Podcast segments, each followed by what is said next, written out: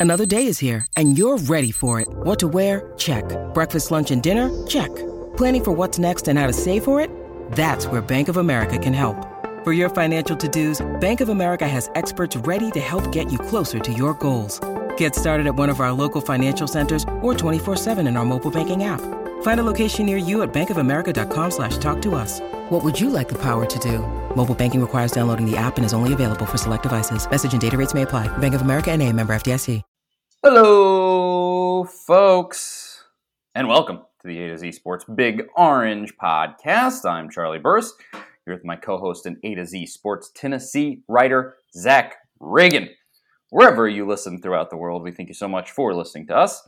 Zach and I talk everything Vols every week here on the Big Orange podcast. And if that sounds good to you, make sure that you subscribe, rate, review, yada yada over on the A to Z Sports Podcast Network feed uh, on iTunes and Spotify. Our new episodes drop there every Monday morning, and you won't miss a single one if you do.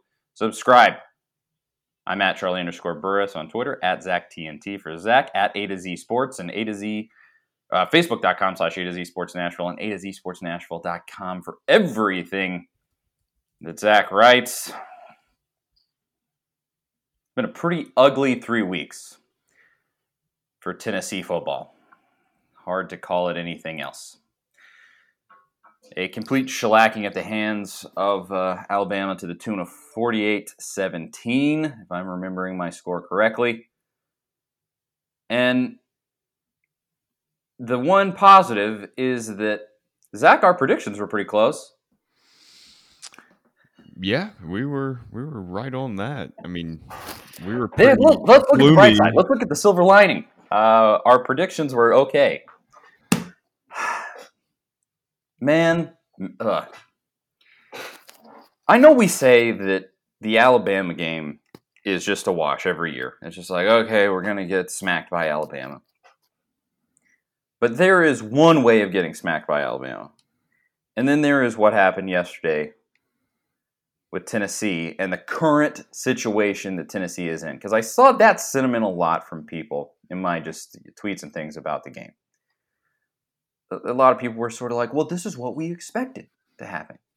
Well, yeah. I also expected to see like complete strenuous, endless effort, and then you still get smacked. I wanted to see some play from backup quarterbacks when you're down by 30. I expected to see a lot of things that I didn't see while getting rocked by Alabama. Yeah, you kind of know that difference. you kind of know that Tennessee's not where Alabama is. Everybody knows that. It's no secret. But you expect them to hang in there for two, maybe three quarters, and then Alabama's talent and depth, they kind of wins the game for them in the fourth quarter. They pull away. It's what we've seen happen before in this in this game. It's kind of what happened last year. And that, I mean, it was all Alabama from the beginning, and it was never a game or never close. It was over before it started. And it, it was just hard to watch in, in a general sense. And I guess let, let's, before we get too deep on just this small talk, let's just move right into uh, the grades. I like that we've been doing this every week. We uh, will just grade all of the different positions for the players here. And, and this is, it, was an interesting one yesterday. We'll start with the quarterbacks, Jarrett Guarantano saw almost all of the playing time, and then Brian Maurer got thrown in there right at the end. What do you think of the QB, Zach?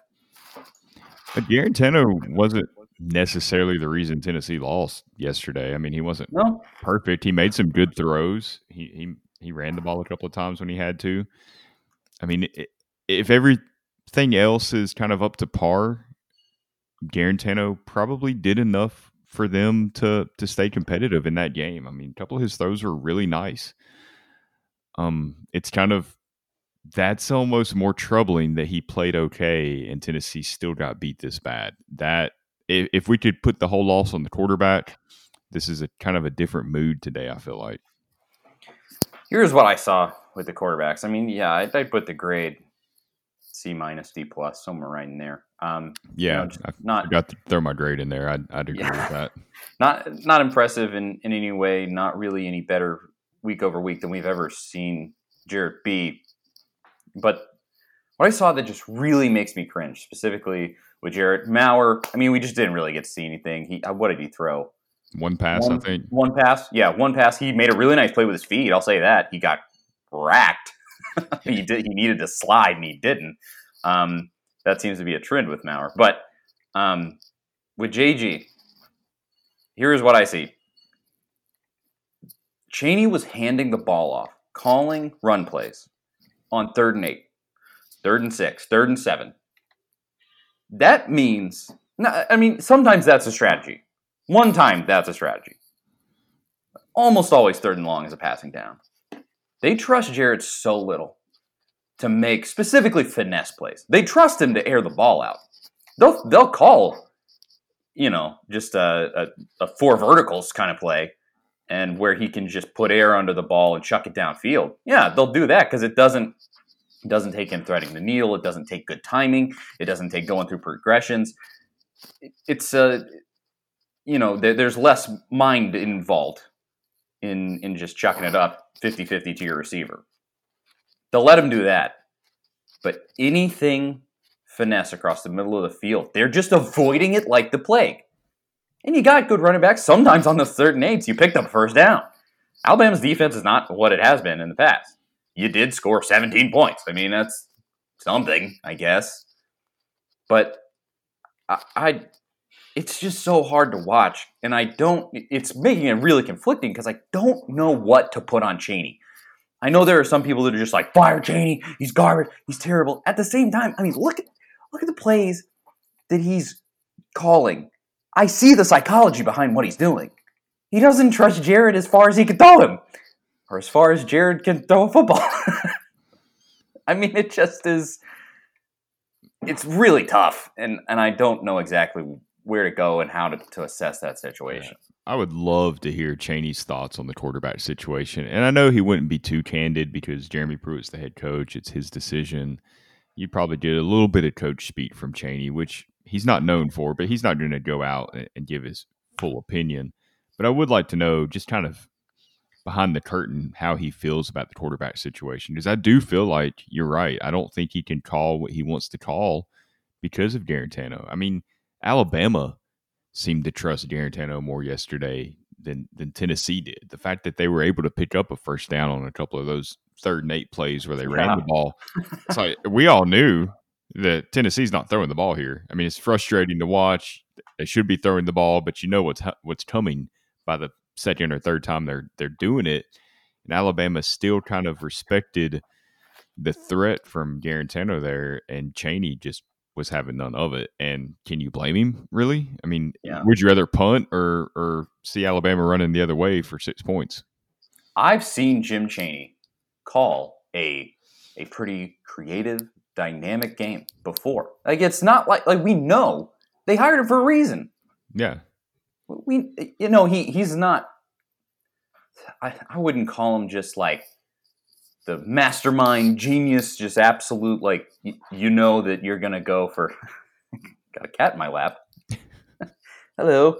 Um, yeah, he's not Joe Brady at LSU last it, year. Exactly.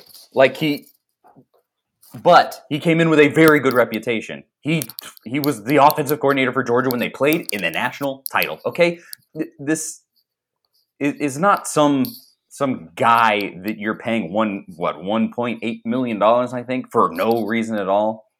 Like that, he, he is somebody who's known to be good, and it's. I mean, he made hmm, Nathan Peterman. He made Nathan Peterman into a decent quarterback. yeah, right? exactly. Yeah, he knows what he's doing. Yeah, he so, cannot make Guarantano accurate. He can't.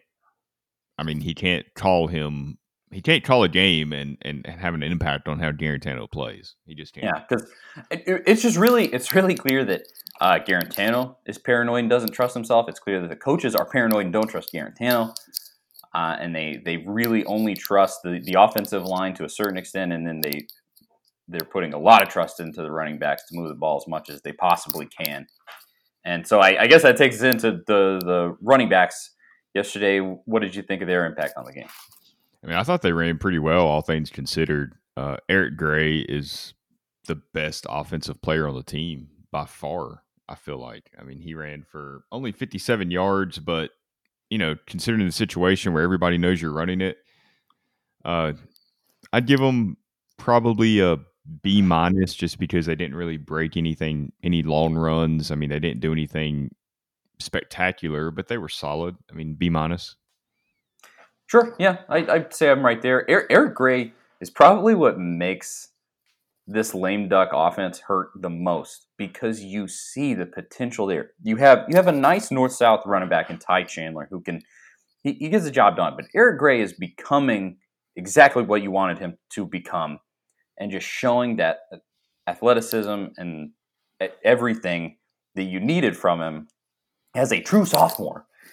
And he, you know, they, they want him to be an all-purpose back, kind of an Alvin Kamara sort of sort of guy, and I think he's right there. Um, and as much as you can be as a, as a sophomore. And if you threw in specifically when I look at this offense, if you threw in a running quarterback who who had really nice instincts, I mean, let's just say it, a Dobbs. If you had Josh Dobbs in this offense, man, you got a heck of an offense. When you when you throw in Josh Palmer, too, who's really good at just going up and get 50-50 balls. We saw yesterday uh, Jalin Hyatt. That was one of the really nice, uh, really nice turn turns of events, I guess, yesterday.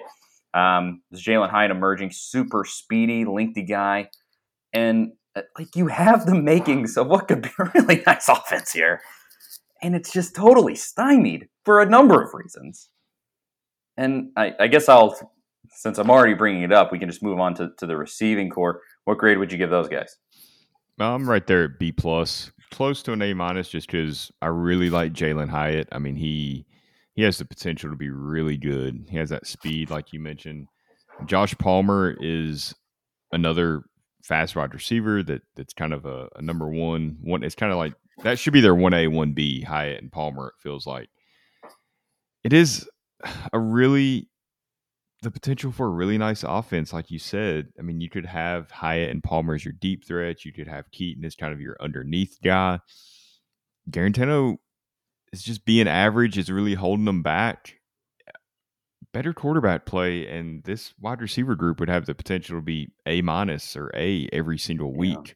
Yeah. And it's it's tough to watch. It's so tough to watch at this point.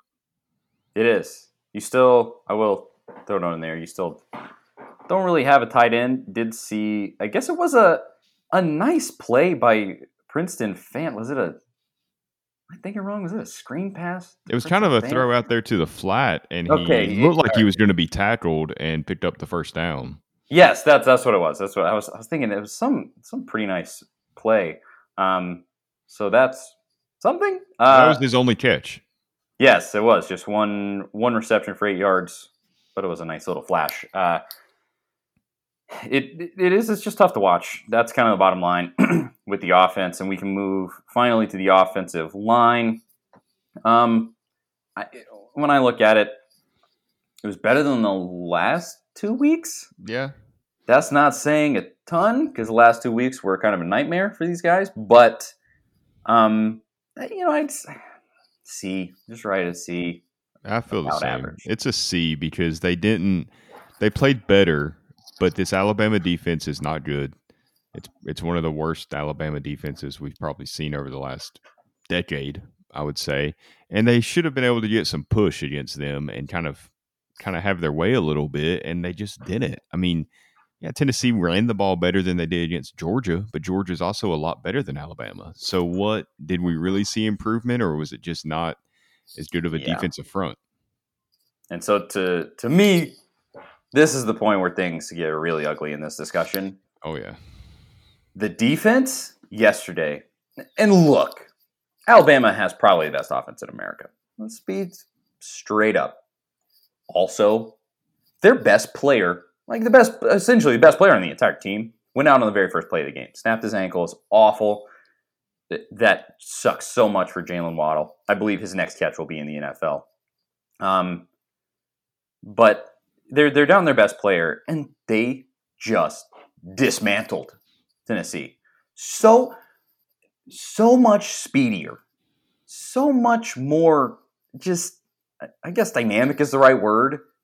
It was so clear what how much of a different level these guys are on than what Tennessee is working with on defense. And it was hard to watch. It's so frustrating because the the defensive line didn't look really any better with Pruitt after we heard that they have their best three practices of the year. You kind of hear that all week with all the drama that happened with with firing the defensive line coach late last Sunday night. It it just didn't look improved. The linebackers still can't cover, and the secondary is a major issue. And with Ansley and Pruitt, two secondary guys, you just wonder how that's even possible. Even without the speed that maybe Alabama and Georgia has, how is the secondary not more technically sound than they are? That's what is completely perplexing to me. You have a guy in Pruitt who is, I mean, his entire reputation was staked on the defensive side of the ball. Won a national championship before he came to Tennessee. Specifically, the secondary and inside linebackers, and those are arguably the two worst positions on defense yes. right now. It's crazy. That that was something that I, I tweeted yesterday that, that I guess rustled some jimmies, uh, if that's the phrase. Um, was that I, I don't see the thing that's most concerning from Pruitt right now is I don't see mastery of anything at all. His uh, the the offense, maybe I get it's hard to find a really great quarterback, and hopefully you have him in the wings and Harrison Bailey or Kaidon Salter coming up, whatever. But Pruitt was a defensive guy, and the defense looks awful. What is this? I don't know. I just had a crazy thought though that you know I, I think you you kind of we've kind of alluded to this and, and it was talked about on Twitter that Guarantano is really taken a lot of the heat off of Pruitt for the Mm-hmm. bad defensive play. And it's almost like I wonder if Pruitt at this point is using Guarantano to keep the heat off of him at this point, knowing like deflecting that way. I don't think that's the case. Huh? but It's kind of a crazy. Probably not. I and and I will say in, in past weeks the defense has been good enough. You, you held Missouri to twelve points. True. Um, that it was good enough against South Carolina, even though like In the first half against 30 points. Georgia, it looked really good. Yeah, like it's th- they've shown moments of of potential of what could really, uh, what could really happen with these guys. But all things considered, for what I would say that I was probably expecting from a guy who came in touted as a defensive genius, or however you want to characterize him, I'm not seeing it. And and maybe look, his recruiting classes that that I would say are what's going to be the recruiting classes that define his time at Tennessee have not really come to fruition yet. Um, his best recruiting class was this last one, and those guys are all true freshmen. Uh, and so eh, it's tough for me to just rip him completely up and down yet. But it's man, it's year three. Time's flying by. What are we doing? Yes, you're still working with a decent chunk of Butch's players, but like at, at this point, you should have Butch coached out of these guys if you're gonna. And and this is it's your project. It's and so where where is this development that we're supposed to see? I mean, I don't that that's probably the, the best line of attack here when talking about the, the defense is that I'm not seeing improvement year over year, really. Like, I, I, look specifically at Henry Toto, probably the best best player in defense. Um, he doesn't look markedly better over last year. He's just a good player, but I don't look at him and go like, man, he took a giant leap forward. It's maybe I'm being too critical, and it's and I'm being blinded by the fact that Tennessee was playing Alabama yesterday, and they just Alabama has made every defense look awful. But at the same time, where's the defensive genius? Hello, hello, somebody. Yeah, I think you feel a lot different about this game if Tennessee beats Kentucky last week and then just kind of gets handled by Alabama. The whole the whole tune of the season's different. I mean, like yeah, Georgia just too good on defense. Alabama best offense in the country. But you're 3 and 2 and you you've won the games you're supposed to win. That loss to Kentucky is really what just changes the whole outlook of this season and on Pruitt. You're right. It's year three. I mean, year three of Butch Jones. Tennessee's competing with with Oklahoma and Alabama. They're beating Georgia. I know those that Georgia team's not nearly as good as this Georgia team. And I don't. I'm not trying to compare Butch Jones and Jeremy Pruitt at any point. I mean, Pruitt is is a lot smarter than Jones. He, he's more football savvy, but it's concerning, and I can understand why fans would want to compare the two in year three at this point because Tennessee is not any closer to competing with Alabama in year three under Pruitt than they were in year one, and that's that's a bit of a problem and a red flag. It is. There, there's just no other way to really discuss what's going on. It, other other than to say, I mean, I'm just really. I, I don't know that I was completely like Pruitt is the right guy, but I was thinking things are moving in the right direction, and now as things are really unraveling this season, I go, huh, are they? Are they moving in the right direction? Does this look like in the future he's going to be the guy to take Tennessee to that next level? Bringing in a whole lot of doubts. A whole lot of doubts. Yeah, there's really no. Re- I mean, I wrote about it last night. There's no reason for Tennessee fans to trust Jeremy Pruitt right now.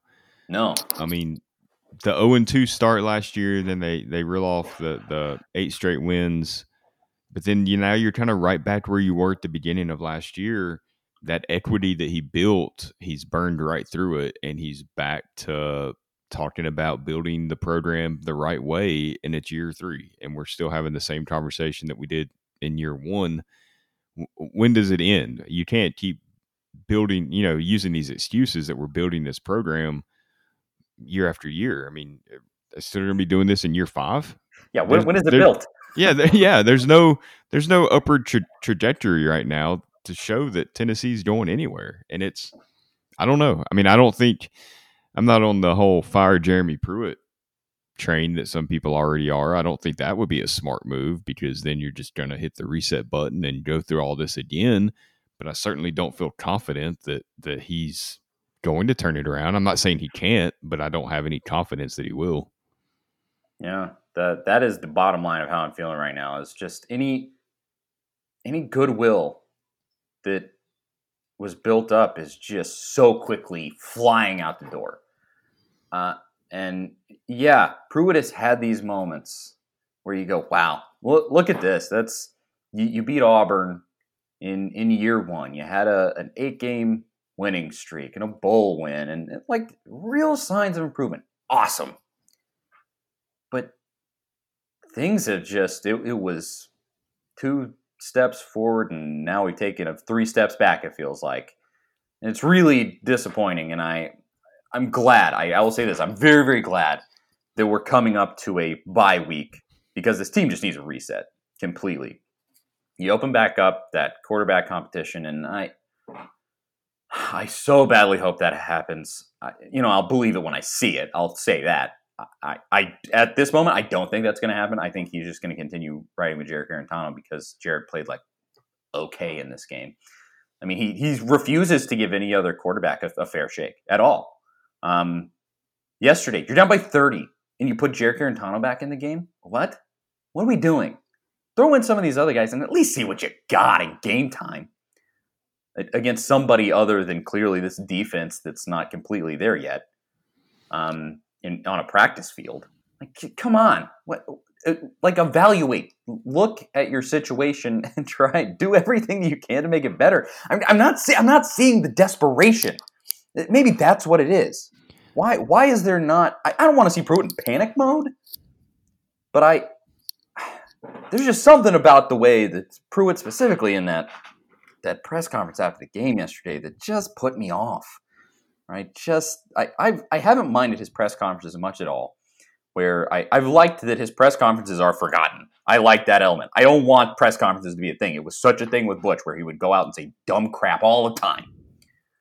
Last night, just the the tenor that Pruitt is coming in with, it just doesn't sit right with me right now.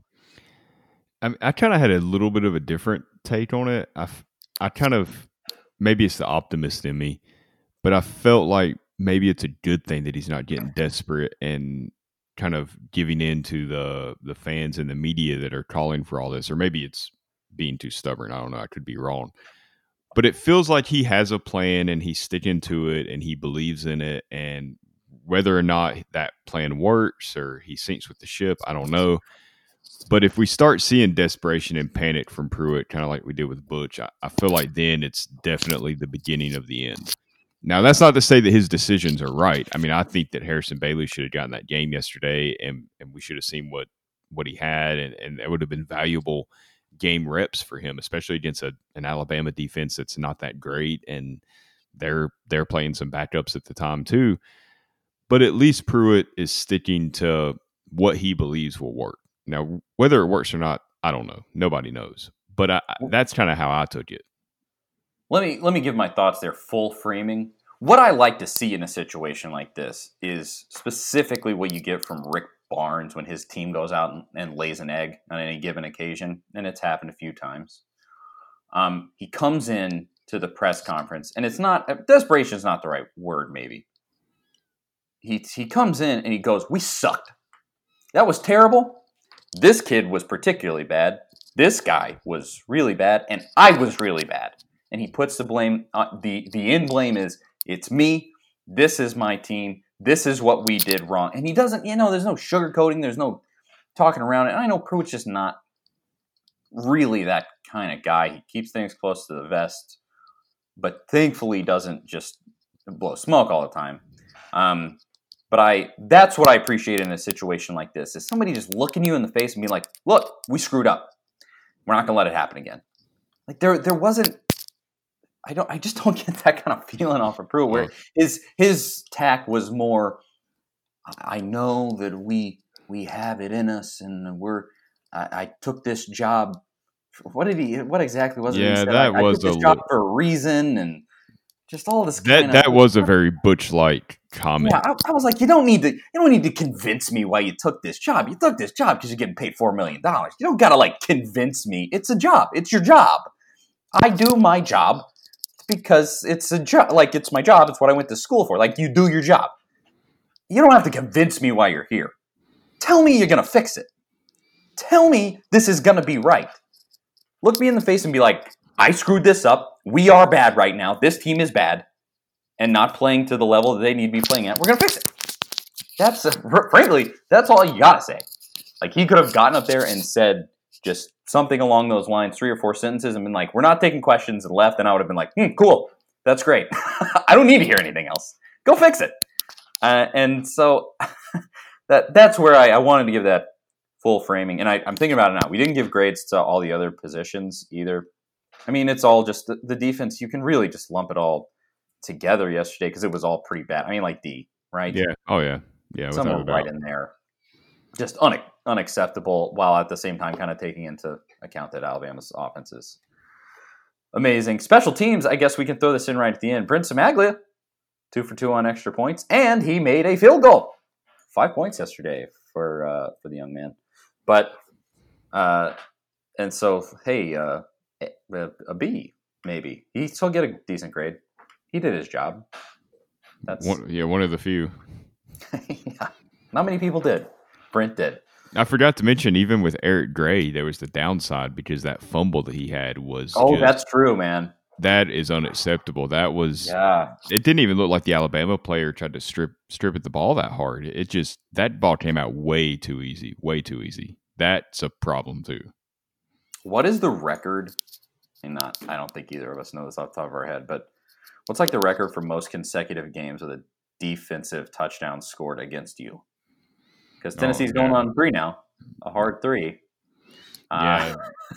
so yeah, that's not a record you want to be setting. Not ideal. Uh, please stop doing that. Please, please, please. That's one other odd stat, or kind of I guess a stat, is that all three of Derek Dooley's losses to Alabama came by 31 points. So this game last night 31 points, losing by 31 to Alabama, not a good sign. A tradition unlike any other. Not that you need a stat to tell you that, but I I think we can we could really probably just wrap wrap up the show on this. We've done 30 minutes, and I think this conversation will probably take up the rest of it. Uh, it's the podcast question that I I laid out last night on Twitter. It got tons of responses, stirred up a lot of conversation uh, on on my social media. I asked, straightforward, is Jeremy Pruitt now on the hot seat? And let's see the exact results. 2,295 votes so far in this poll. 51% said yes, 49% said no. And then I, I also threw in, give me your response. Tell me why. Tell me why you think what you think. And it has 135 replies currently. So forgive me if I don't uh, bring up your your reply. but um, there there was some some good conversation around this. But I'll give my my thoughts personally initially before we go into some of the replies that we have. What what you think, Zach? I don't feel like he's on the hot seat. I think because the there's a pandemic that he's not on the hot seat, and there's a lot of excuses that he's using, and they are valid. There are valid excuses. The, the no spring practice, the quarantine, contact tracing issues in the fall. Uh, th- those are valid excuses, but they're excuses that every program can use right now. But for Tennessee's sake, I do think they're excuses. I don't think that's a reason that you lose to Kentucky. I don't think it's a reason that the defense looks so out of sorts, but I do think it's going to buy him another year to fully be comfortable that, that he has job security, uh, unless they just go winless or something the rest of the year, finish three and seven, two and eight. You, you might see something happen then. I'm pretty much right there. Uh, no, not at the moment. Is he on the hot seat? To me, no. Um, also, I don't see anybody like I, I didn't see the responses last night that were like, "You're crazy for asking this question," because it's not a crazy question to ask right now, and that's not good. That's not good at all, because the we've already really touched on this, but there is a difference between getting blown out by Alabama the way that Tennessee did yesterday and getting blown out by Alabama with you know 100% effort uh, maybe doing it with a, a new quarterback. You know that there is things that pruitt could do that would make this loss feel much much better and f- make it feel like he's not as incompetent as it seems like he may be right now and it's it's tough for me to look at the situation in a incredibly optimistic way and say for sure Pruitt is this is it's still heading in the right direction, guys. I don't know that it is. I don't know that it's heading in the right direction anymore. I think this is really a turning point. This, frankly, this bye week might be the biggest of Pruitt's career at Tennessee, um, or, or just I, I would say not the biggest bye week of his career, but one of the biggest weeks. Period.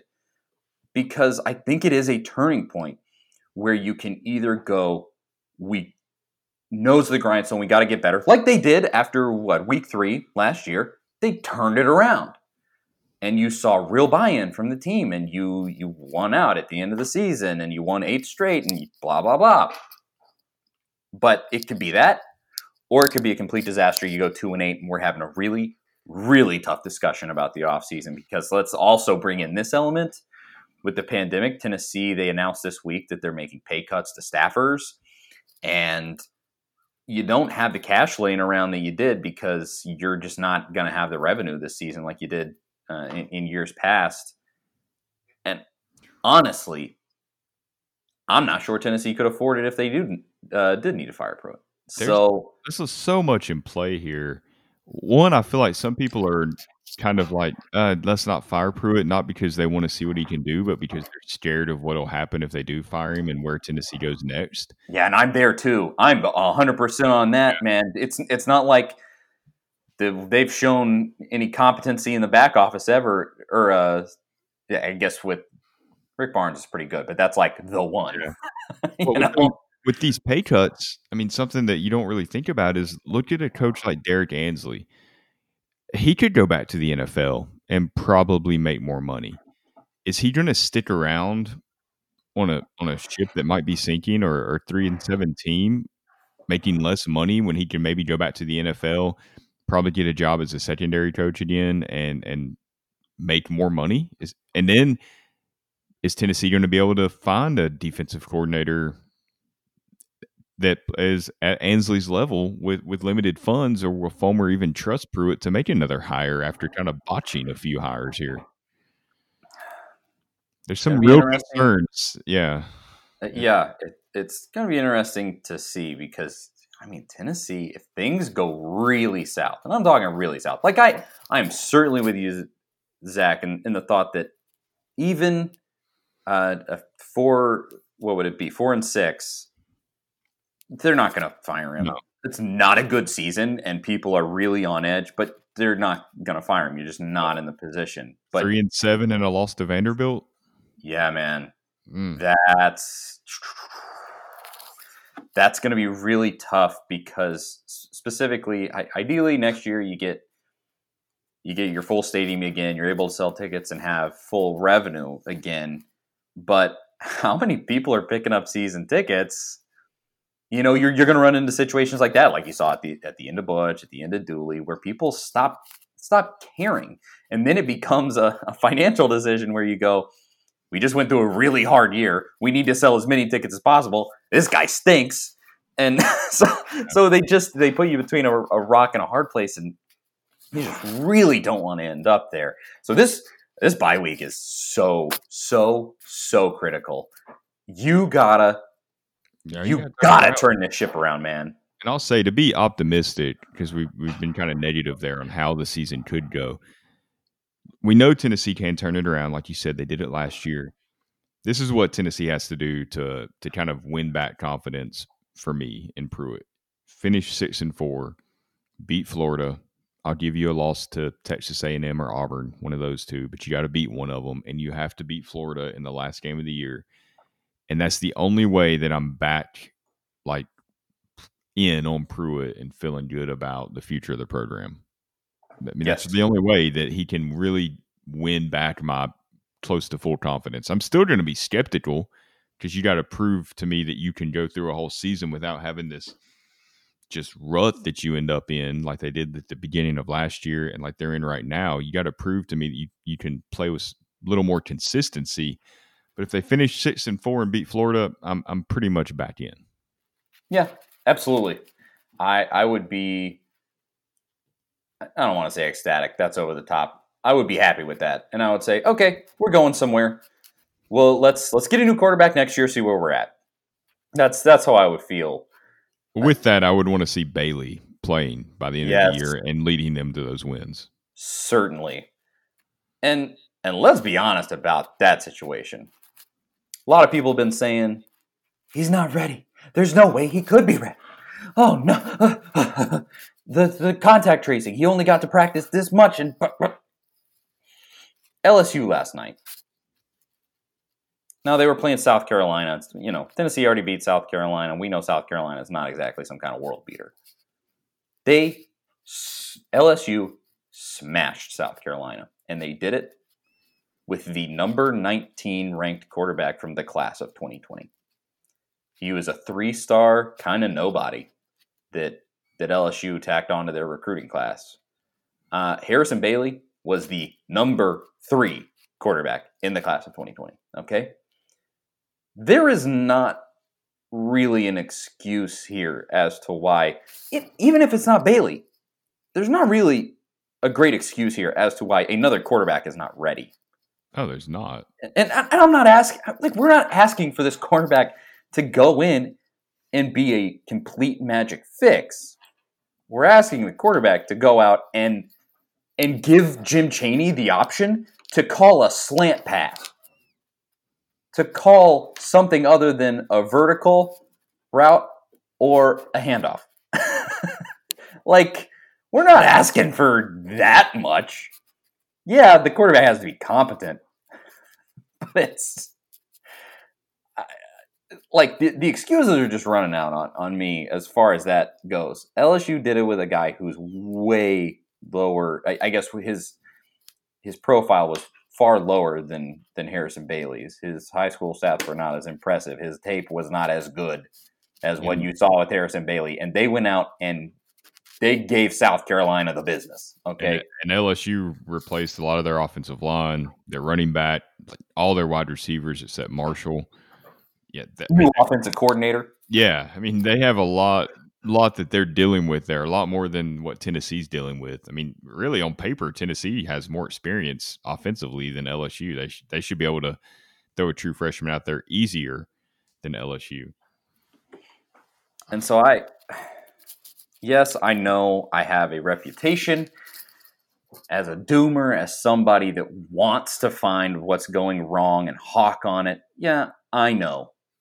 And I am. You're not wrong. Okay. But the excuses are running out, man. I, and I, I would, I'll say this.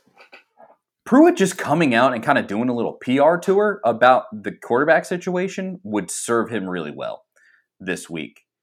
And and I know he doesn't care what the fans think. He doesn't care what the media thinks. But here's the thing, his bosses do. His bosses care because the fans pay the bills, okay? And so the the the bosses, they, you know, I don't think that they're sitting on Twitter fretting about you know, John Smith one two five nine six five, what he's saying or like fire Pruitt or anything, but like they look at the general sentiment of what's going on. They listen to the boosters and things like that. And and I think this this quarterback situation is obviously the biggest thing everyone's talking about, everybody's worried about. Like go out and maybe give some of your rationale. Explain it a little bit more. Cuz I this was another thing that I tweeted yesterday. Just I want to know what's going through his head. Specific, and this was right after he he put in Jarrett while down 30. What's going through your head there? Like you know this kid's not getting it done at the level you need it to get done at. And you put him in in the exact situation when you should be trying out backups. The exact situation. I mean, what's what is the thought process there? It's tough to complain about players not getting reps during fall practice and then having a perfect mm-hmm. opportunity to give them those reps and not doing it. Exactly. Exactly. What is going on there? Like, yeah, I'll just put it that way. He, he would be well served. He's not going to do it. I know he's not going to do it because he's just not that kind of guy. He's not going to do it, but he would be well served to go out and give give a little bit of an explanation. Be be you don't have to give away any competitive notes, you know, things that are going to hurt your team, but to just say like, this is this is what we're thinking. Even even if it is just a vote of confidence in Jarrett, where we go, this is what we've seen from him that we think is really good. This is why we're sticking with him because it's just perplexing across the board, and and Pruitt needs as much help as he can get right now in terms of his image with Tennessee fans and everybody else uh, around the program. I, I, will say this, this is a little bit of an update. Uh, we have moved to on the poll. It is now exactly 50 50 as to whether Jeremy Pruitt is on the hot seat now. Um, and let's let's go through some of the, the responses from people. Uh, I'll say this: I'm not as doom as gloom as some others. Callum, he says, "Buddy, Pruitt was on the hot seat after getting smoked by Vandy in 2018." uh, Justin says, Justin DB says, "I want to blame it on COVID but that shouldn't prevent them from at least showing effort every play. This is a good point. Uh, and and one that we've kind of hawked on already, the the lack of effort. There were times during that game yesterday, specifically with the defense, where I went, these kids are giving up. They're demoralized right now, and that is on the coach, the coaches, to get these kids hyped up. And it it does make you wonder if some comments from Aaron Murray you know, when Pruitt was hired weren't kind of a, a, little more accurate than we thought. Pruitt's a great defensive coordinator. He's a great defensive mind, but does he have the capability to be a head coach and to kind of cr- create this atmosphere that, that, that he needs to create? Because he's not doing it yet. He just isn't. And, and, if the effort's not there, that's proof that he's not. You, I don't need to see anything else. Effort is the one thing that you can coach. You can't coach talent into a player. You can't coach speed into a player. You can't coach a kid in, into executing the right plays at every time, but you can coach effort, and it's it's not been there. Yes, it's really concerning. Um, I like the simplicity of this response. I think that Pruitt is on the hot seat because of the fact that we are playing extremely badly. There you go. That is from Sleeve. Mc- there's nothing else to say. That's it. Sleeve McDykel. Interesting name. Whose Um, burner account is that? It's a good question. I, I I had I had a guy last night who uh was like I, I was just saying whatever I was saying about Jarrett, and this guy was just like hawking on, You're an idiot, you don't know anything, you're not the coach of the team, and you the Jarrett it, was like hawking on the fact that he thought that Jarrett did a, a fine job, and I was like, Is this Jarrett, is this you? Are you is that you back there? Behind that Twitter account? Or It is it? Yeah. Well, I you- think it, it actually was. It was it was a person, and this is different from a lot of all Twitter. It was a person who actually put their name in a, in a picture on the, uh, if I'm remembering correctly. There, uh, Ben Vaughn said, "It's flaming. Look at the margin of losses against anyone that matters. Then factor in the losses of Georgia State, BYU, and Kentucky. Butch had better results, and That is very horrible. concerning. The the margin of losses. I I mean, he's like doubled uh, Butch Jones and Derek Dooley's bad losses already in year three or something. I think I saw that stat last night or this morning. That that is very concerning. You should not be getting blown out in year Yes. three by anybody. Losing to really losing to twenty seven by twenty seven to Kentucky is probably the biggest red flag of any of these. it's tough to put any kind of a spin on that at all. Um, Eric Eric Vol says, "No, won't be on the hot seat till the end of 2021. Still too soon to expect to compete with Bama or Georgia.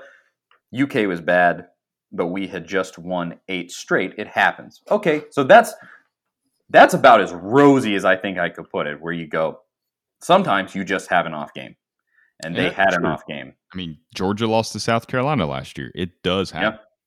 It does." I- these last 10 quarters have been some of the worst football ten- it's it is the worst football Tennessee's played under Jeremy Pruitt. Yes, without a doubt. I and I'll say this about having an off game. An off game to me is losing to Kentucky by 3 on a last second field goal. Right. Not losing to Kentucky by 30. But I appreciate the optimism in some sense there from from Eric Vall. Uh, Depressed Vol says the team has regressed at every spot. There are too many good, proven assistant coaches on the staff to blame it on anybody other than Pruitt. It's a good point. Uh, th- that's just the truth.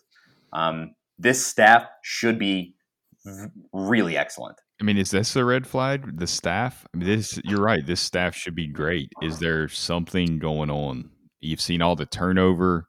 We know Pruitt has a reputation as being hard to work for. Is that a red flag? Yes, I mean to me, sure, uh, and I guess it depends on how exactly you feel about it. But yeah, I think so. But uh, Steve S. next year, uh, next year came late. First, uh, this is confusing. Oh, next year came late. First year, COVID. This year, Fulmer pretty much said five years at least, and I tend to believe him. Pretty good class right now for next year. Okay, so he's saying we have, and and I we've talked about the sum. You do have, hey, you had the number nine recruiting class in America last year, and it hasn't come to fruition yet. You haven't really seen those guys even have an opportunity to flourish. Okay, fine. I do want to see Pruitt get more of a shot with his players and really see a full class of his making uh, run through Tennessee. Um, but he better hurry up and win a few more games, or else he's not going to get that opportunity. Uh, Tyga says, "Why would he be on the hot seat? Tell me who you're going to hire. Please tell me right now who you're going to hire to replace him. If you want to be the uh, laughing stock of the SEC again, too prideful to hire Hugh Freeze or Lane Kiffin. So who are you going to hire? Yeah, uh, yeah, I that's the problem. I don't trust the AD. I and the AD being the athletic department, not just the athletic director. The AD in a general sense, because the athletic department is not just Phil Fulmer. I don't trust them to make a good hire. I don't at all, uh, and I don't know why you would or how you could. I love Phillip Fulmer and everything that he represents for Tennessee and the ambassador that he has been for this school during his career. I don't trust the athletic department to make a good hire, though. Why would you? I mean, yeah, look at the history. And Pruitt, it's or uh, I'm sorry, it's not like Fulmer cleared the place out when he came in. He didn't. Now there has been a decent amount of turnover, but there's still a lot of people that were around under Currie still over there. There's a lot, of people around who were there before Currie. Okay, I mean, it's the the place has not just been wiped clean. Um, I don't trust them, and it's it sucks to say that, but that's the history that Tennessee sports has, uh, and so here we are. Maybe just uh, a couple more. Oh, I, I went off it, so maybe that's that can be it. Uh, thank you to everybody who replied. We appreciate uh, the the back and forth, and we'll keep posting those every every single week. We'll have one next week too during the bye week uh, that you can reply to, and we'll see exactly where we're at then. What crazy question I'll unfortunately have to be asking, even when we don't play a game. Um, well, Zach, any parting thoughts? Anything that we didn't hit on that you might want to bring up?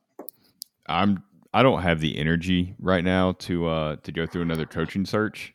I mean it you know how exhausting those are. So I really hope that they can get it together because as fun as it can be, it is so exhausting and draining and I I I just can't see Tennessee go through another one. That is my final message too. Get it together, please. Please use this bye week to figure out the quarterback situation. Use this bye week to learn how to tackle. Use this bye week to get your head screwed on straight so that we're not questioning your effort. Uh, and that that is directed not even necessarily at the players, at the coaches. Get your guys ready to go. Use this bye week. It is ex- extremely important. And oh man, that Arkansas game is just looming large, and what happens in it is to be big. Uh, and I mean, a, a win probably propels you in the right direction for the rest of the season, and a loss could be, in some sense, the beginning of the end. And I don't want to see it. I don't want to see it for the exact reasons you said, Zach. It's just so exhausting. We're come on, we're done with all of the the coaching hires. Let's not do this. Start Harrison Bailey against Arkansas and beat them, and everything can change. Yes, please. But that's it. For us, I'm Charlie Burris. That is Zach Ragan. We thank you so much for listening. If you like the show, A to Z Sports Podcast Network via on uh, iTunes and Spotify. Rate, review, subscribe, all of that stuff. Um, at Zach TNT, at Charlie underscore Burris on Twitter, A to Z Sports Nashville.com for all the stuff that Zach writes. I think that's it. We'll talk to y'all next week. See you guys later.